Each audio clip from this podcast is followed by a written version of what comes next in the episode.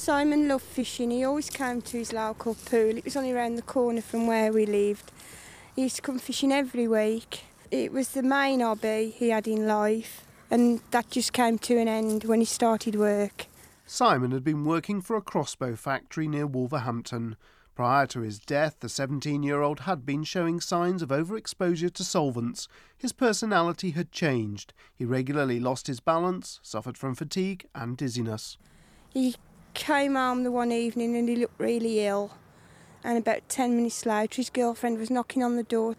At that, Simon came down the stairs. He was stumbling, and I asked him what he'd done, and he said, uh, I think I've taken some of your tablets. And I said, Well, what colour were they? And he couldn't remember. He was totally confused. We got him right off to hospital. That was at 10 to 6. At 7 o'clock, he had a massive coronary. The doctor asked me to call the health and safety executive in, which I did because they'd found that much trichloroethylene in his blood plasma. We didn't even know what trichloroethylene was. Simon's company, Barnett International, was later prosecuted by the health and safety executive. They were convicted for offences under the Control of Substances Hazardous to Health regulations, otherwise known as COSHH. Nearly £10,000 worth of penalties were imposed, and the company's insurers agreed to pay damages to the Freemans. The company has declined to comment further. Every day, over 20,000 workers across the country use the chemical trichloroethylene, otherwise known as trike. Although ICI didn't sell to Simon's company, it's one of the country's leading manufacturers of the substance. They claim it has no link between Simon's death or ill health, and it's perfectly safe as long as it's used properly. Dr. Martin Smith is the company's health and environment manager. There really is no link between uh, this type of uh, problem and trichloroethylene. ICI and indeed other uh, manufacturers of this chemical have taken a uh, very responsible position for many years in researching very, very carefully both the toxicological and epidemiological aspects of the chemical. But the government's own health and safety executives say that 81% of firms aren't following sensible safety instructions, and they are putting the health of workers at risk. We examined trichloroethylene degreasers at 120 sites throughout the country, and only 19% of these were no improvements required. In some of them, the working conditions were very poor indeed. In nearly all of them, some improvement was actually possible or required. We ended up issuing, I think it was 10 10 prohibition notices, 18 improvement notices, and in many of the other cases, um, written advice was given with follow up visits by inspectors to make sure that advice had been taken. Bernard Robinson of the Health and Safety Executive we can't be everywhere at once. It's not our job to be everywhere at once. It's industry's job to manage the process properly. When we find things have gone seriously wrong, then we'll take action. Then we'll enforce. We can close processes down. We'll prosecute in the worst circumstances. We're no different from the police in these circumstances. There are plenty of motorists who speed because the police aren't everywhere at any one point in time. We can't be everywhere at any one point in time. We don't try. So are you saying in a simple yes or no answer that basically you haven't got enough people to do the job that you really want to do? There is no simple yes or no answer, and you can't realistically expect me to say there is. Anybody can use additional resources if they if they had them. Um, we are targeting the priority issues as we see them. Degreasing is one of those. We'll be continuing to do that for at least a couple of years to come. Trichloroethylene is such a widely used cheap degreasant that's used literally everywhere. It's used by for example, car mechanics to dip their engines in to take the oil off.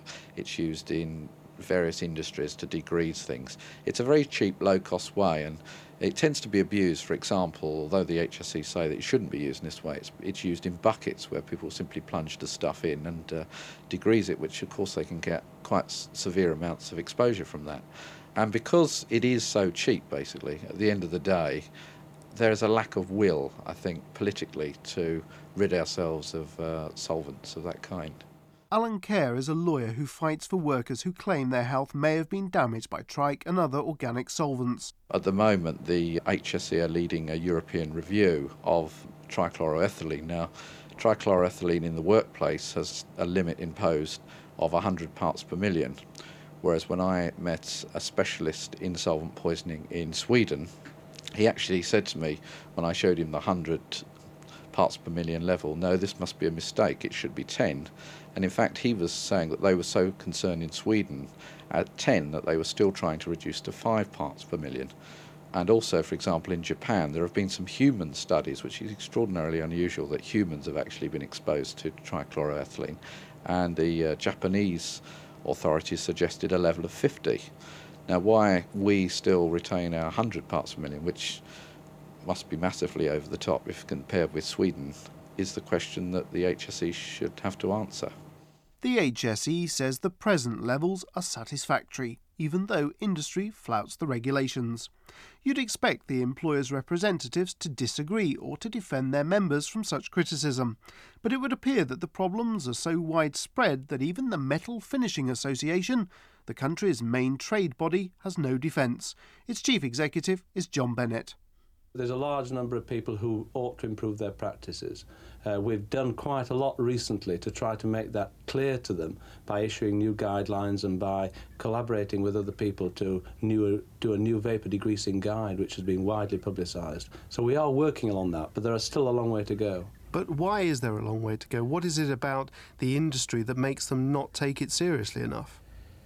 I think it's custom and practice. The uh, effect of solvents uh, has not been properly understood and uh, widely known throughout the industry, and I think it's a question of bringing people up to speed and uh, making them understand the nature of the dangers.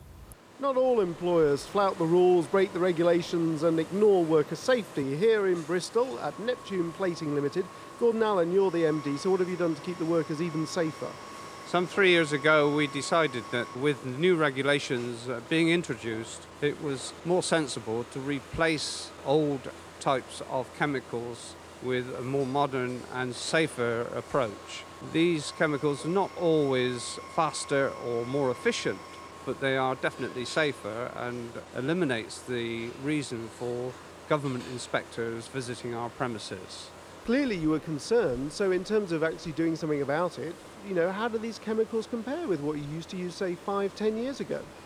With trichloroethylene, a chemical which was used as a vapor and was easily breathable, was proved to be a carcinogenic.